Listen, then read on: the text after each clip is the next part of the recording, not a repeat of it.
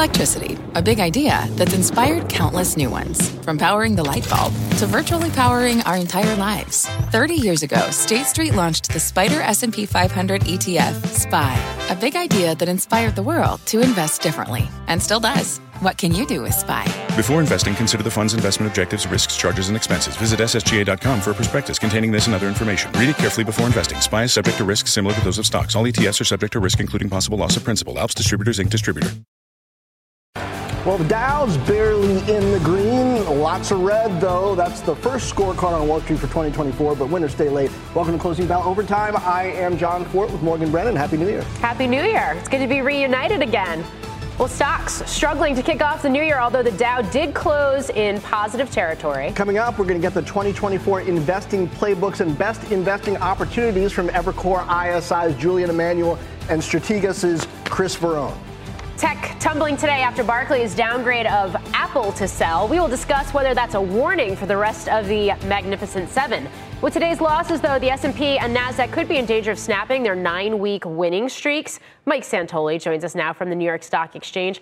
Mike, perhaps not so surprising to see some of the biggest winners of 2023, some of the biggest losers of the first trading day of 2024. But we've been talking a lot about the Santa Claus rally, and with this recent selling here today, we're actually negative in terms of that rally for the major averages. We are. One more day to go uh, in that period that people look as a little bit of a potential forward looking barometer of what the market might hold for us. I'd say it's not foolproof. The last time we had a negative period, last five days of one year, first two of the other, was 2015-16. Now you did have a deeper correction into the first part of that year, but 2016 as a whole ended up, I think, 10% or so on the S&P 500 after a post-election rally. Another thing we could look back toward, you mentioned we could be in danger of breaking a nine-week winning streak. Extremely rare to have nine straight weeks up in the S&P 500. We had it in January of 2004. That was early in a bull market, about a year into a new bull market, but you did have a sideways to choppy period uh, for a couple of months there that time too. So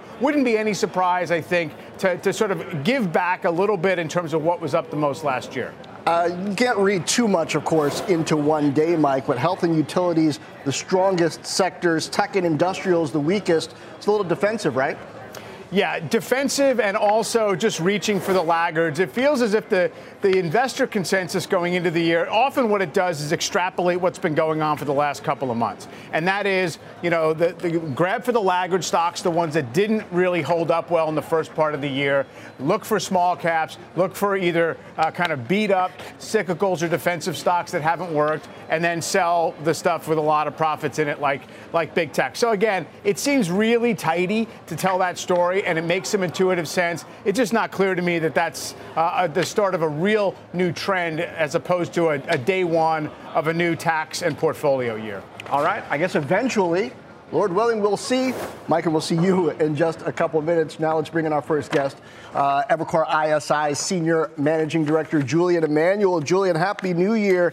Now, you say January is especially important this year in setting the table for what could be a lot of volatility. So, what should we expect to learn that's going to influence how we invest? Well, first of all, you've got a lot of event risk geopolitically, obviously. You've got elections, you've got primaries, you've got potential government shutdowns uh, coming. But what you also have is the start of the fourth quarter earnings reporting season. And if we look at the, the last few seasons, basically it's been very much a stock by stock uh, type of market.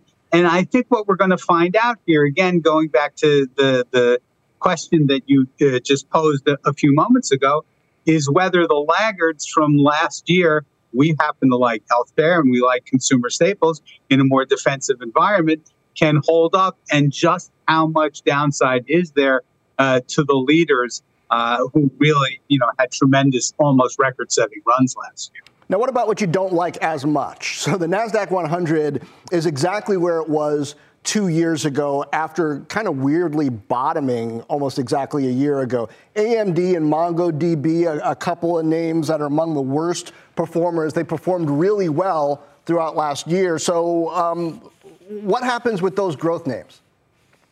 So again, this is more of a, a stock by stock, not that we're prepared to comment on either of those. But what I would say here is, given our view that you're likely to have a slowdown at, at mid-year. Some of the growthier, sort of uh, um, more cyclical names, semiconductors in general, have had an absolutely enormous run. As you know, are likely going to be subject uh, to some profit taking, as are other more cyclical areas of the market, such as materials and industrial.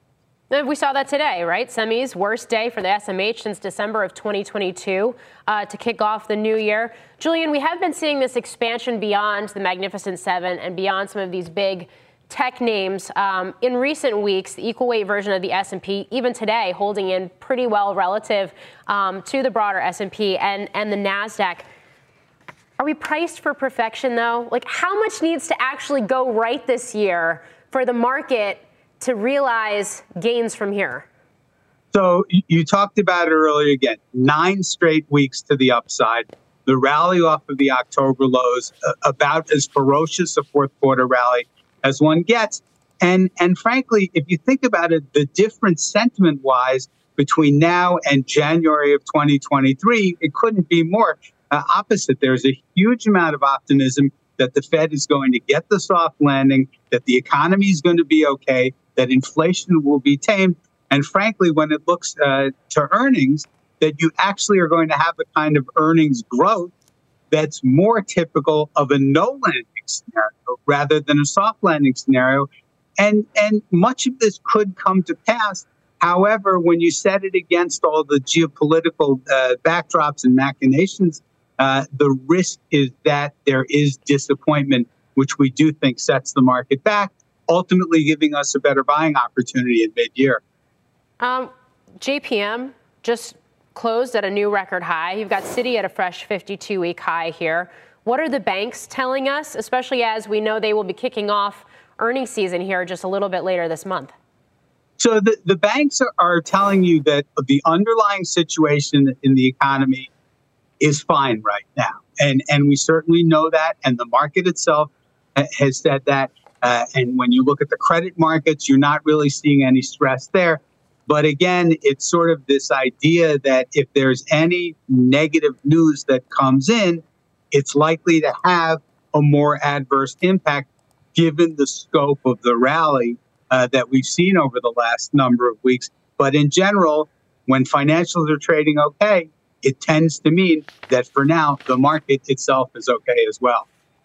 Okay. You also got to wonder whether six cuts priced into the market is going to be realistic here. But of course, we're just starting the year. Julian Emanuel, thanks for kicking off the hour with us. With the S&P finishing down about half a percent, 47, 42, but a mixed picture overall for stocks. It was a volatile trading day for Tesla after the company reported fourth quarter deliveries. Phil LeBeau has those details for us. Hi, Phil. Hey, Morgan, the stock is trading a little bit lower in part because I think people are looking at the overall market and there's also been the run up in EV stocks over the last six weeks. But look, you cannot quibble with the Q4 results if you are a Tesla investor. They came better than expected in both production and deliveries. Production coming in 495,000 for the fourth quarter, essentially 485,000 in terms of deliveries. 95%, as has been the case for several quarters, are Model 3 and Model Y. They carry the water for Tesla. Deliveries for all of 2023 came in at 1.81 million vehicles. That was better than the company's guidance of 1.8 million. What is the guidance for 2024. We'll find out in a few weeks, but the street is expecting 2.1 million vehicles, which would only be an increase of 16% compared to 2023.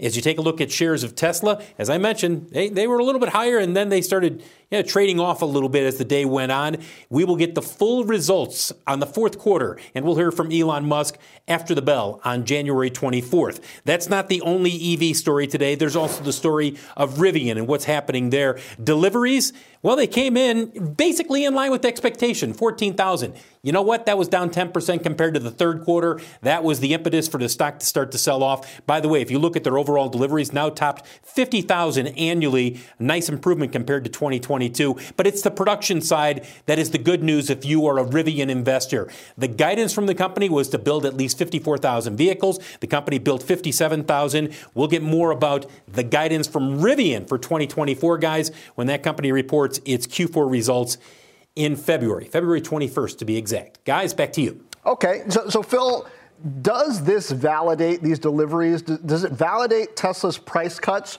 during 23 or that, that it hurt rivals more? Or is it problematic that they have to cut prices to, to meet that deliveries number? A little bit of everything, John. Look, you don't want to cut your prices if you don't have to, but clearly they had to, especially with the price competition in China. And they also felt the effect of uh, a slightly slower market here in the United States.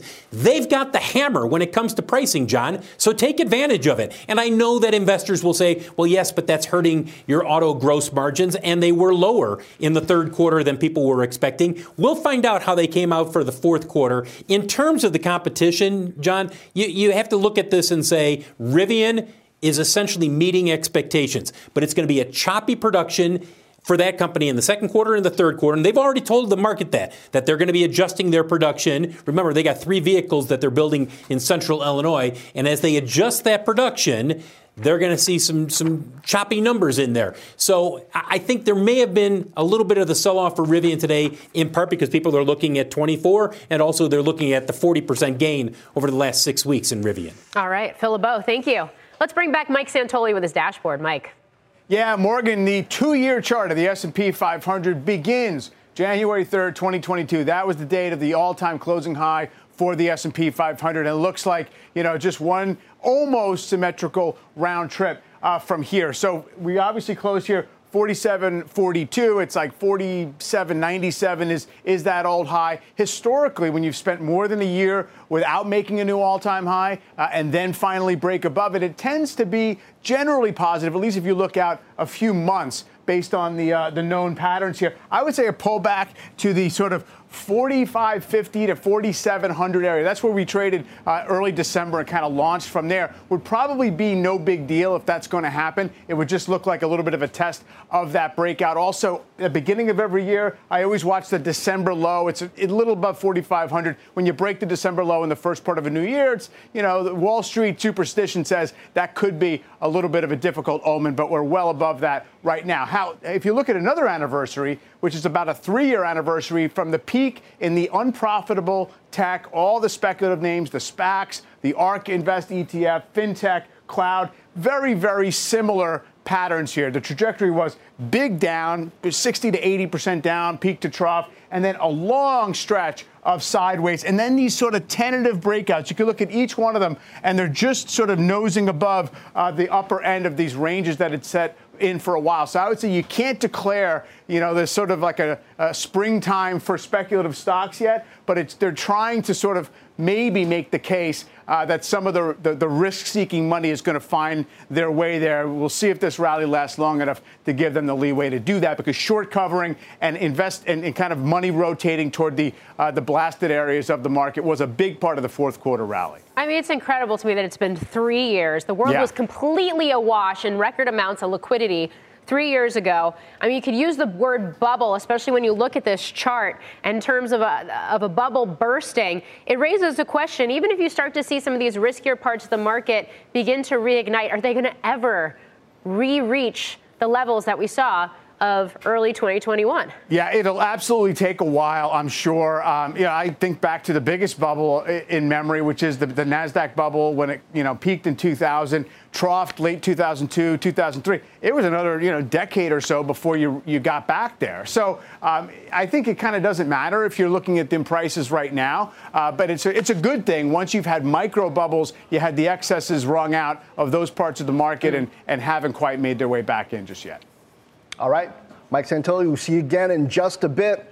Meanwhile, Apple, one of the big losers in the Dow today after Barclays downgraded the stock to underweight. And up next, we're going to discuss whether that's a red flag for other mega cap tech stocks. And later, strategist Chris Verrone explains why he thinks the burden of proof is on the bears to begin the trading year. Overtime is back in two. Across America, BP supports more than 275,000 jobs to keep energy flowing. Jobs like building grid-scale solar energy in Ohio and producing gas with fewer operational emissions in Texas.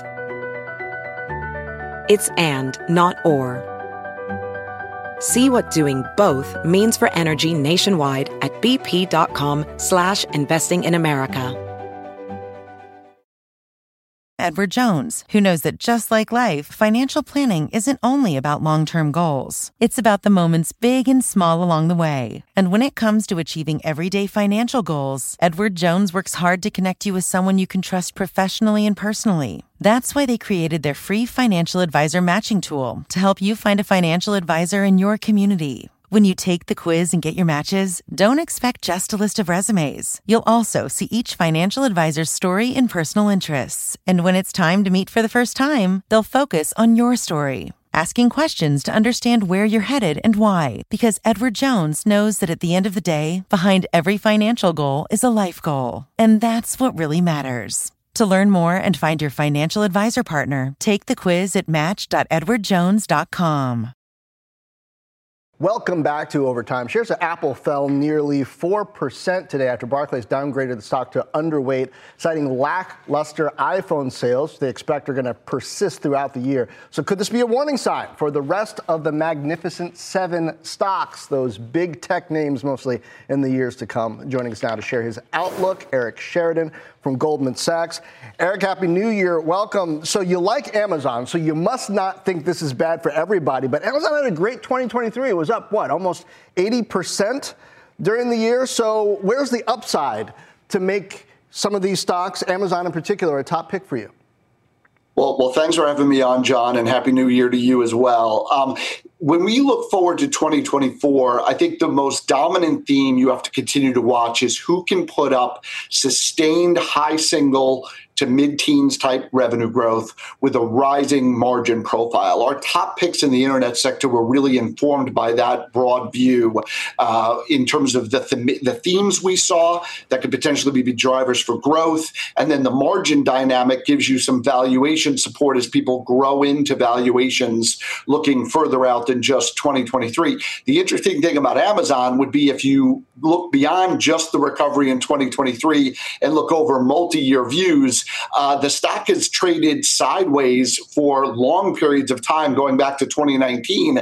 And one of the key parts of our thesis is returning to the profit levels seen pre-pandemic, hmm. plus the drivers of the ad business can power the stock from here. Now, what about media? Uh, media is a mess, I'm saying on TV, but uh, you, you like Netflix, I think. It's been pushing higher for a year and a half. So, what's the upside in picking that one since it's number one in the streaming era versus trying to figure out who's going to be number two?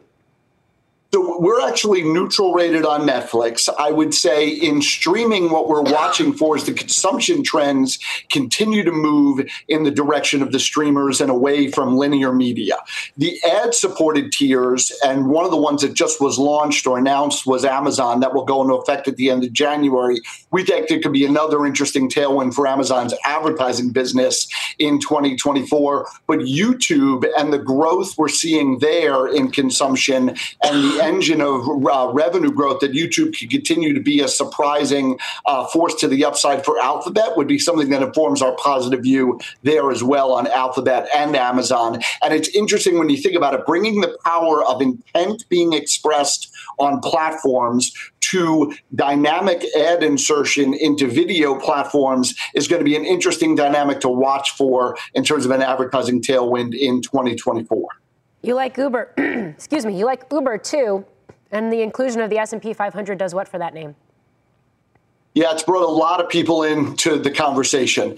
Um, when something's not in the S and P 500, I can tell you a lot of mutual funds and folks that are uh, tethered to the index and trying to outperform it uh, just don't have to bother and don't have to talk about it. So I think there's been two interesting backward-looking unlocks for Uber stock. Number one is the profit goals the company laid out at their investor day in 2022 and how how they've uh, executed against those those goals through not only 2022 but 2023. So we're now talking about GAAP profitability for Uber as a driver going forward. So when you marry an ability to value the company on GAAP profitability with the index inclusion, you bring a much wider uh, array of investors into the conversation. And uh, it's frankly been uh, probably one of the cornerstones of some of the incoming I've gotten from institutional investors around Uber, where frankly that was not there two plus years ago. Okay. I mean, what do you steer clear of in 2024? I see you got a sell rating, for example, on Airbnb. I mean, we were talking about the shift from goods to services. I would imagine they would continue to be a beneficiary.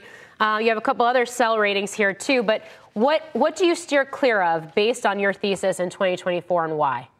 Yeah, travel is quite interesting because we're watching for the normalization of travel. We would rather play that through our buy rating in Expedia, uh, when they've announced a buyback, and you're going to buy. They're on track to buy back uh, upwards of forty percent of the company over the next couple of years. Airbnb was a pandemic beneficiary. We we were able to work and live in a hybrid manner for a long period of time, and as travel normalizes and we get back to online travel being more of a high single digit grower with certain levels of market marketing intensity. We just worry about Airbnb's exposure to that normalization theme and the risk reward it presents right now as, as a stock. And generally, what we try to stay away from is either normalizing growth, the need to invest in business models, or slowing growth in some of our more negative skews from a risk reward standpoint among our coverage universe. Where if you look among our top picks in the year ahead, the hallmarks really are high single digit to mid teens growth, rising margins, uh, and valuations that present more interesting risk rewards looking out over the next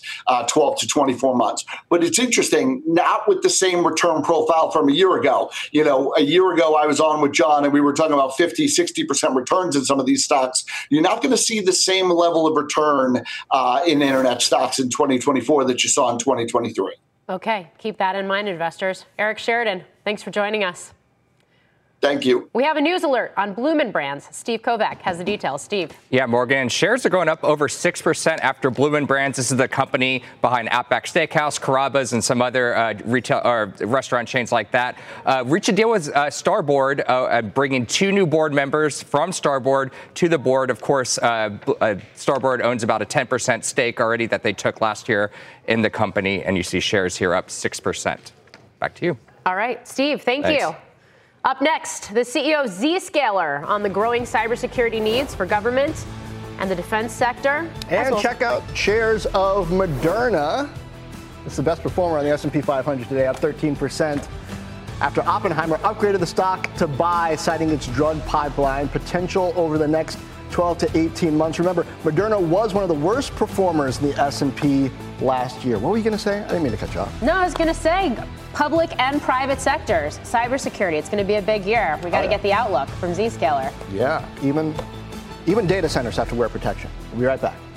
It's time to take your career to the next level. With over 150 graduate degree programs, the Catholic University of America, located in Washington, D.C., provides world class academics with a student experience that educates the whole person mind, body, and spirit. Whether your professional calling is in engineering, nursing, social work, or any of our other exceptional degree programs, encounter the best of everything that Catholic University has to offer and discover the best in yourself. Learn more today at catholic.edu forward slash grad admissions. Welcome back to Overtime. As we head into a new year, which brings a presidential election and companies continue to grapple with new AI technology, cyber attacks remain a real threat. According to a recent report from Zscaler, 86% of all cyber attacks, including malware, ransomware, and phishing, were delivered over encrypted channels between October 2022 and September of 2023. The most targeted industry for the second year in a row, manufacturing, with education and government organizations seeing the highest year over year increase in attacks. Joining us now, is Zscaler CEO Jay Chaudhry. Jay, it's great to have you on the show, and that's exactly where I want to start with you because we're seeing geopolitical tensions flare. We're seeing not just an election year here in the U.S., but this is a record year for elections across the world. More than half the world's population is going to cast votes this year. Plus, we have this ongoing transformation of cloud technologies, adoption of generative AI. What is your outlook for fiscal, or I should say for calendar year 2024, and what is that going to mean for cyber budgets? So, Morgan, thank you for the opportunity. It's a perfect storm. Elections, geopolitical issues, bad actors trying to make money without working hard. We're seeing a big increase in all these threats, especially in crypto threats. So it goes with, without really a lot of research that threats are increasing, they will keep on increasing. The good thing is the security providers are also coming up with better and better technologies. The key for enterprises is to embrace these new technologies to fight back these bad guys. There's no lack of funds in cyberspace. There's no lack of technology. It's the inertia that's holding most of the companies back. Hackers do not have inertia. Enterprises do. So our job is to make sure we work with progressive companies, government agencies to really have them embrace zero trust technology. And that's really the best defense we can have. And of course, we're also seeing the implementation of new regulations as well. You have these new SEC disclosure rules that went into effect last month. You've got similar mm-hmm. regulations being adopted by other countries right now as well. What does that mean in terms of an opportunity for growth and for more deals for Zscaler? So I talk to lots of CISOs, lots of CIOs. Uh, a number of them are pretty nervous about some of the SEC regulations, and they should be. When SEC says you must disclose in four days, when SEC starts filing lawsuit against SolarWinds and personally the CISO, it becomes a little bit scary. But I think some of the regulations are needed. When government goes too far, it starts having side effects that are not very good. I do believe that some of these regulations will start increasing, but industry and government needs to work together so we come up with the right level of regulations. And companies like Zscaler are out there to help customers to meet those regulations. For example, Zscaler released a new AI powered service which can actually generate a report automatically that discloses all the risks that a company has. Hmm. So the solutions are available. If we work together, we can be ahead of the bad guys. So, Jay, uh, Happy New Year, first of all. Thank you. Uh, uh, asking you about your leadership team. You brought in a lot of new C level execs, I think four announced in September, a lot of go to market mm-hmm. experience. How long is it going to take for them to get to full strength? So the leadership team keeps on evolving and up leveling all the time. I've done it from time to time. Recently brought in our president for global sales, our CRO, from ServiceNow, who has taken the company up to about six, seven, eight billion dollars. We have ambitions to go from two to five or seven billion dollars. And we brought a CMO who has great experience. We brought a CTO last year who actually comes from scaling the technology. So this is a part of a plan to keep on scaling Zscaler to next levels. These leaders know us well. So I think we are well on our way to execute. We have a significant lead over the competition. We got a great, what I call zero trust architecture that we pioneered. Mm. So we are going to stay focused on building solutions, providing to our customers, and taking care of our customers that's key to success. Well, I'm very proud, proud of an NPS score of over 70.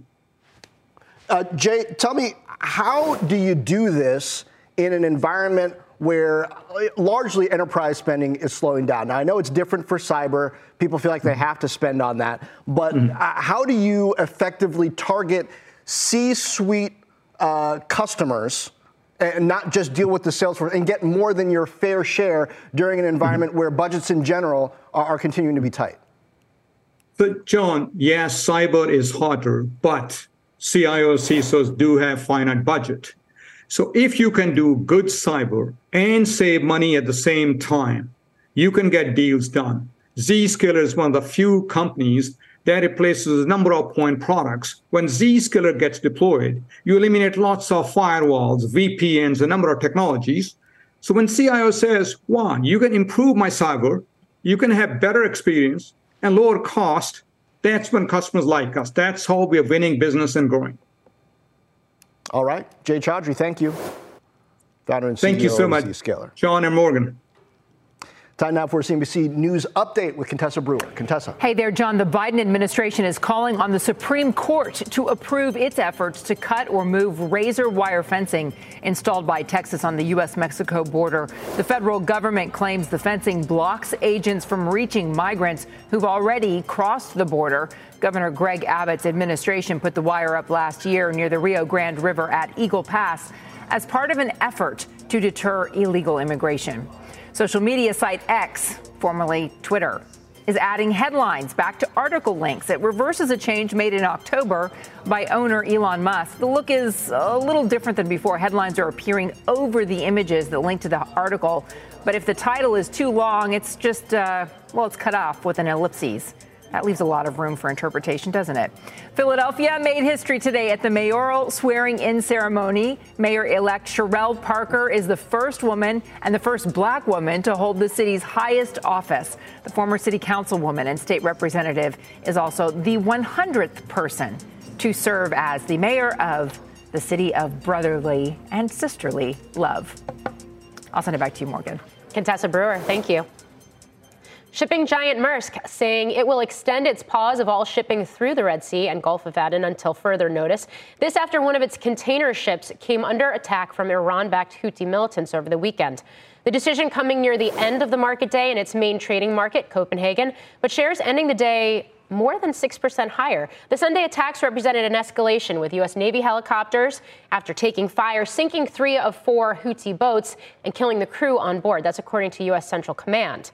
Reports of an Iranian warship entering the Red Sea briefly sent oil prices higher overnight, but crude futures have since turned negative and finished the day lower. Smaller German pure Hapag Lloyd also saying today it continues to avoid the area and will reassess next week. RBC Capital Markets estimates 12% of global trade and about 3 million barrels of oil pass through the Red Sea per day, which through the Suez Canal connects to the Mediterranean Sea. The consequent reroutings around Africa mean delays of up to 15 days. One stock to watch Zim Shipping. A market cap just over a billion dollars. The Haifa, Israel based container ship operator is up over 13% today. You're seeing shipping rates skyrocket again uh, in recent weeks in light of all of these tensions. UPS and FedEx also uh, outperforming the market today, too, as air freight is seen as an area that could potentially see more demand as well. Up next, strategist Chris Verrone gives us his 2024 playbook and where he sees the biggest opportunities in this market. And don't forget, still in 2024, you can catch us on the go by following the Closing Bell Overtime podcast on your favorite podcast app. We'll be right back. Welcome back to Overtime. Wall Street clocked major gains in 2023, but can stocks keep it up in 24? Chris Verrone's head of technical and macro research at Strategas, and maybe can tell us, you think maybe so, or at least the burden of proofs on the Bears? Well, I think definitely the way you phrase it, the burden of proof being on the Bears, is exactly how we're starting the year. here. When you think about just the momentum surge we saw to end 2023, we're talking about things that are rare uh, two weeks removed from a surge in new highs. When you look at that stuff historically, it generally portends pretty good things if you have a time horizon of the six to 12 month range. You can get corrections in the short term, particularly with a primary season about to begin here, particularly with sentiment on the hotter side. But I think the longer term setup, you have to look at the trend of the market and say it's still very much up here. If you're looking to hedge your bets, what do you do with sectors, though? That's where I think the biggest changes are actually underway right now. I don't think the real change is at the kind of overt external trend of the market. It's under the surface in terms of where the leadership is going. Um, you may have noticed there's a pretty big trend line break between value versus growth. Value has really started to exert itself, not just the last couple days or last couple weeks, really the last two months, and it began down the cap scale. Small cap value turned up for small cap growth all the way back in June. So this was a move that began with the small stocks. It's now migrating up the cap scale to the bigger ones. I also think you see it with the equal weight S&P versus the triple Qs, right? So the average issue, and not just the last couple days, but for the last couple months now, has really started to assert itself. That I think is the big shift, the leadership, the factors, the tone change into 24. All right, if I do look at the broader market, yeah. though, the S&P 500 hasn't declined in a presidential reelection year since 1952. Is there any reason to think that that pattern gets broken again here this year? I hope you didn't jinx it. Uh, when you look at presidential year seasonality, it actually tends to be different than the typical year. You have not had a down year in year four of a term before, but you actually tend to get returns that are below average, and you actually tend to get corrections early in the year. So if you look historically, it's the February March timeframe where you have tended to see market corrections in presidential election years. So be mindful of that in the short term term. Um, I think the other big story, just putting that in context, is watch your back with some of the sentiment stuff here. Um, the put calls are low. Uh, we've started to see the flows get hotter. I don't think we quite have the same sentiment springboard today that we had a year ago uh, at this time. Okay, so we saw Treasury yields move higher today, and we actually saw the dollar strengthen pretty aggressively today. But yeah. in general, the trend has actually been the reverse of that here in recent weeks, with yields yeah. coming off, with the dollar weakening as well. Expectations that the Fed's going to cut and cut aggressively this year, which of course you could have a whole debate just about that and whether the market's right there. But at, at, what point do you see yields moving lower actually being a negative yeah. indicator for the economy? I think this is the big question for the year. And the way you phrase it, Morgan, at what point really do yields down no longer reflect an easing of financial conditions, but reflect actual stress in the economy? I will always take the market's intuition over my own. So we watch relationships like consumer discretionary versus staples or industrials versus utilities to gauge that answer. And so far, those are still okay, right? We look at the cyclical parts of the market and say, how are they holding up versus the defensive corners? Until you see a big shift there, I'm not too concerned about the decline in yield or the breakdown in oil or the new high in gold. I do think there will be a point, though, where the real test uh, uh, on that stuff comes. The one nuance, I don't like nuance, but the one nuance to that uh, is in Europe. The European discretionary stocks have started to weaken here a little bit. I don't know if that's foreshadowing anything domestically, but it's the one place where we're starting to see a little bit of weakness in the. But they're also more leveraged to China, too, right? China has been not as strong of a growth story as everybody thought it would be. 100%, but in all fairness, that's been true for a long time now, and they were very good for much of last year. So it just seems in the last couple of weeks there's been a little bit of shift in the European kind of pro cyclical consumer names. I think that bears watching. All right, we'll watch it. Chris, thanks. Thank you. Thanks Great to be here. In. Up next, Mike Santoli is going to look at whether a soft economic landing might already be priced into the market. Overtime will be right back. Welcome back to Overtime, and Mike Santoli is back looking at whether a soft landing is already priced into stocks. Mike?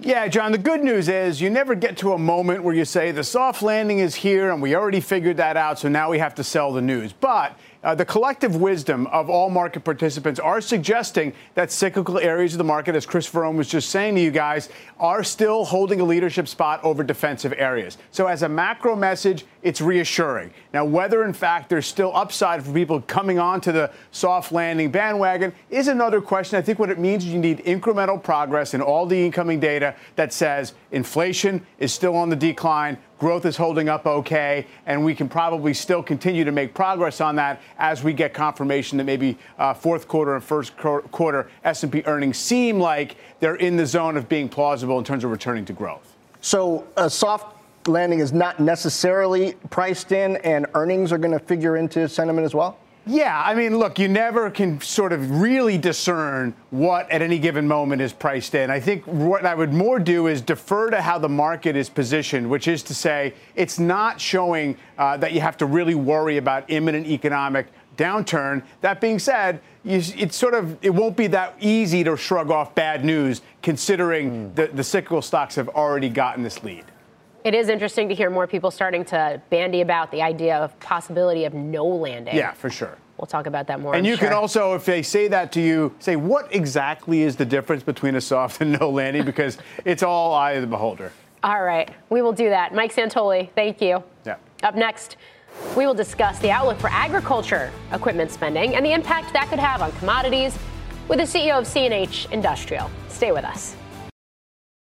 Welcome back to Overtime. CNH Industrial shares about flat today in a down market, a market in which the industrial sector was one of the worst performers. This is the first day the maker of agricultural and construction machinery is trading solely on the NYSE, completing a voluntary delisting from Euronext Milan.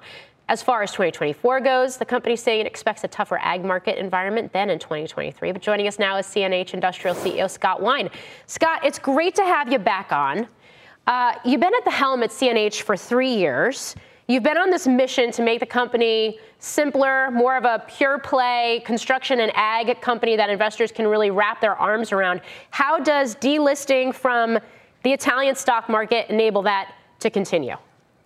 Well, Morgan, thanks for having me on, and happy New Year. Um, you know, the the delisting from Milan. I mean, the the Euronext Milan has been a great source for a secondary listing for us for the last uh, decade or so. But you know what we've been trying to do is just make our story simpler, make it easier for investors to find liquidity in the market, which they will get with a single listing. Um, also, the opportunity for us to get into some of these uh, passive index funds—we've already had some good success with that. We've probably got a little bit more opportunities there. in 2024. But really, it makes the story um, more simple. One of our cultural beliefs is make it simple, and I think this is a great example for that. I also tell you, I mean, I think our overall structure at this point, you know, we're tax domiciled in the UK, which is very favorable. We're I incorporated in the Netherlands, which is very similar to Delaware and gives us lots of benefits there. And we've got a really large supportive shareholder in Exor uh, in Italy. So really feel good about what this single listing on the New York Stock Exchange does to add to that overall good corporate structure we have. Okay, so what are you expecting for 2024? Because we are coming off of several years of super strong, record even farmer income. We know that's starting to reverse. Uh, and that that is tied to agricultural equipment demand. So, how are you preparing for that in 2024? What do you expect that to look like?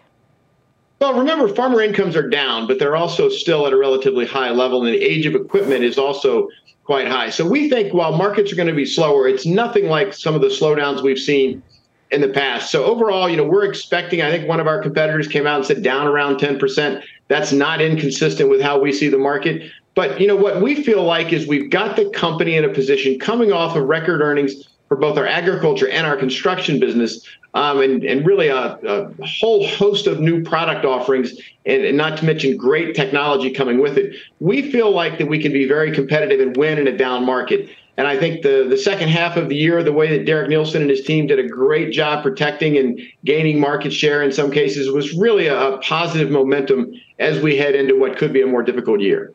Scott, uh, South America looks particularly rough, and I'm wondering how much of that is because of the, the dryness and the flooding in Brazil specifically, and how much of it is just an overall economic and demand signal you think uh, what South America is going to be continuing to go through in 24?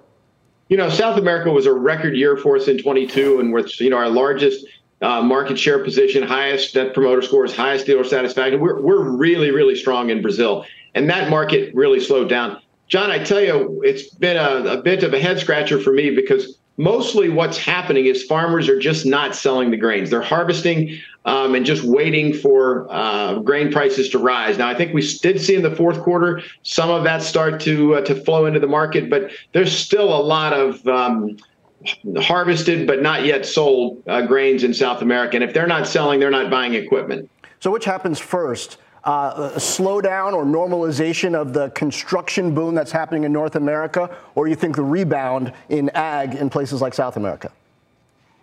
You know, I, South America. Don't forget, South America is an incredibly strong market, and I think for decades from here on out, it's going to be good. They surpassed the U.S. in corn production um, and exports last year, uh, and we believe that that market is going to be good. And I also think Argentina.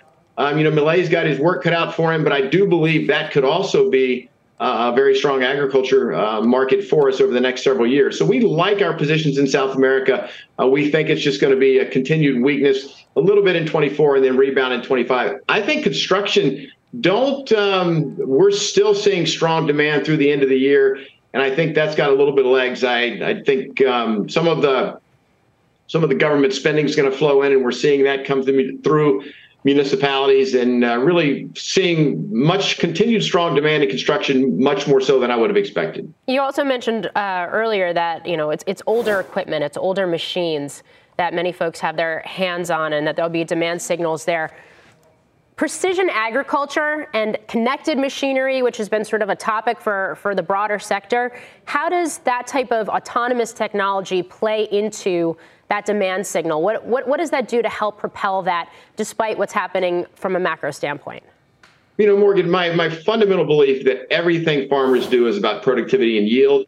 And, you know, precision and autonomy and automation as well really gives that the farmer the, the opportunity to enhance their productivity and yield. You know, we've spent over $2.2 billion, first with Raven, then with Augmenta, and, and more recently with Hemisphere, to give us the tools that we need to give our customers the the best in class tech stack offerings that they need to be able to provide. You know, we're going to lose uh, completely autonomous tillage in 2025, so that's you know just 12 months away now. Uh, where farmers will be able to sit in their kitchen, have their tractor go out and, and, do the tilling work for them. And that's just an example of where we're going. You know, Marc Kermisch and his team have really built a powerhouse capability of our ability to accelerate and deliver an enhanced tech stack. And I'm really excited about what that means for our farmers and customers uh, in the future. Okay, Scott Wine of CNH Industries. Great to have you on. Thanks, Morgan. Happy New Year. You too. Autonomous driving. Here's one of the places where it's happening first. Yeah. Uh, tomorrow, investors will focus on the Fed and some key economic data. Details when overtime returns.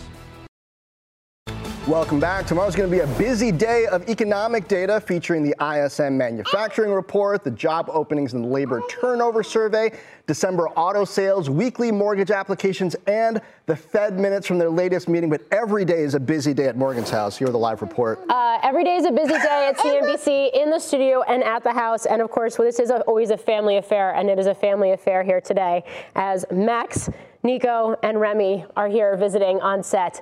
Remy, what are you watching tomorrow? Um, I don't know. No? Are you gonna watch the Are you gonna watch the Fed minutes? Yeah, maybe. All right. What are you What are you watching for 2024, Nico? Um, monster trucks. Monster, Monster trucks. trucks. That's always a good one. Yeah. How about you, Maxie? You're just watching whatever whatever comes your way, right? Yeah. Okay, You're I think so. youngest. He's I am watching too, the so you're watching your back. All right. Well, and of course, you know, we, we had a we, Everybody, but ladybugs. Ladybugs too. Mom, ladybugs. Monster trucks and ladybugs. I think that's all the sectors I, I think for a that is- toddler. I, I think it is, and of course, you know, this was this was a mixed day for the markets to start off 2024, but uh, we know election years tend to be strong years uh, for stocks, so we'll be watching those too. Lots of volatility in your house and in the markets, most likely. Uh, my, my kids are 13 and 15, so I remember fondly these days. Uh, it sounds like you're up next. Uh, that does it for us here at Overtime.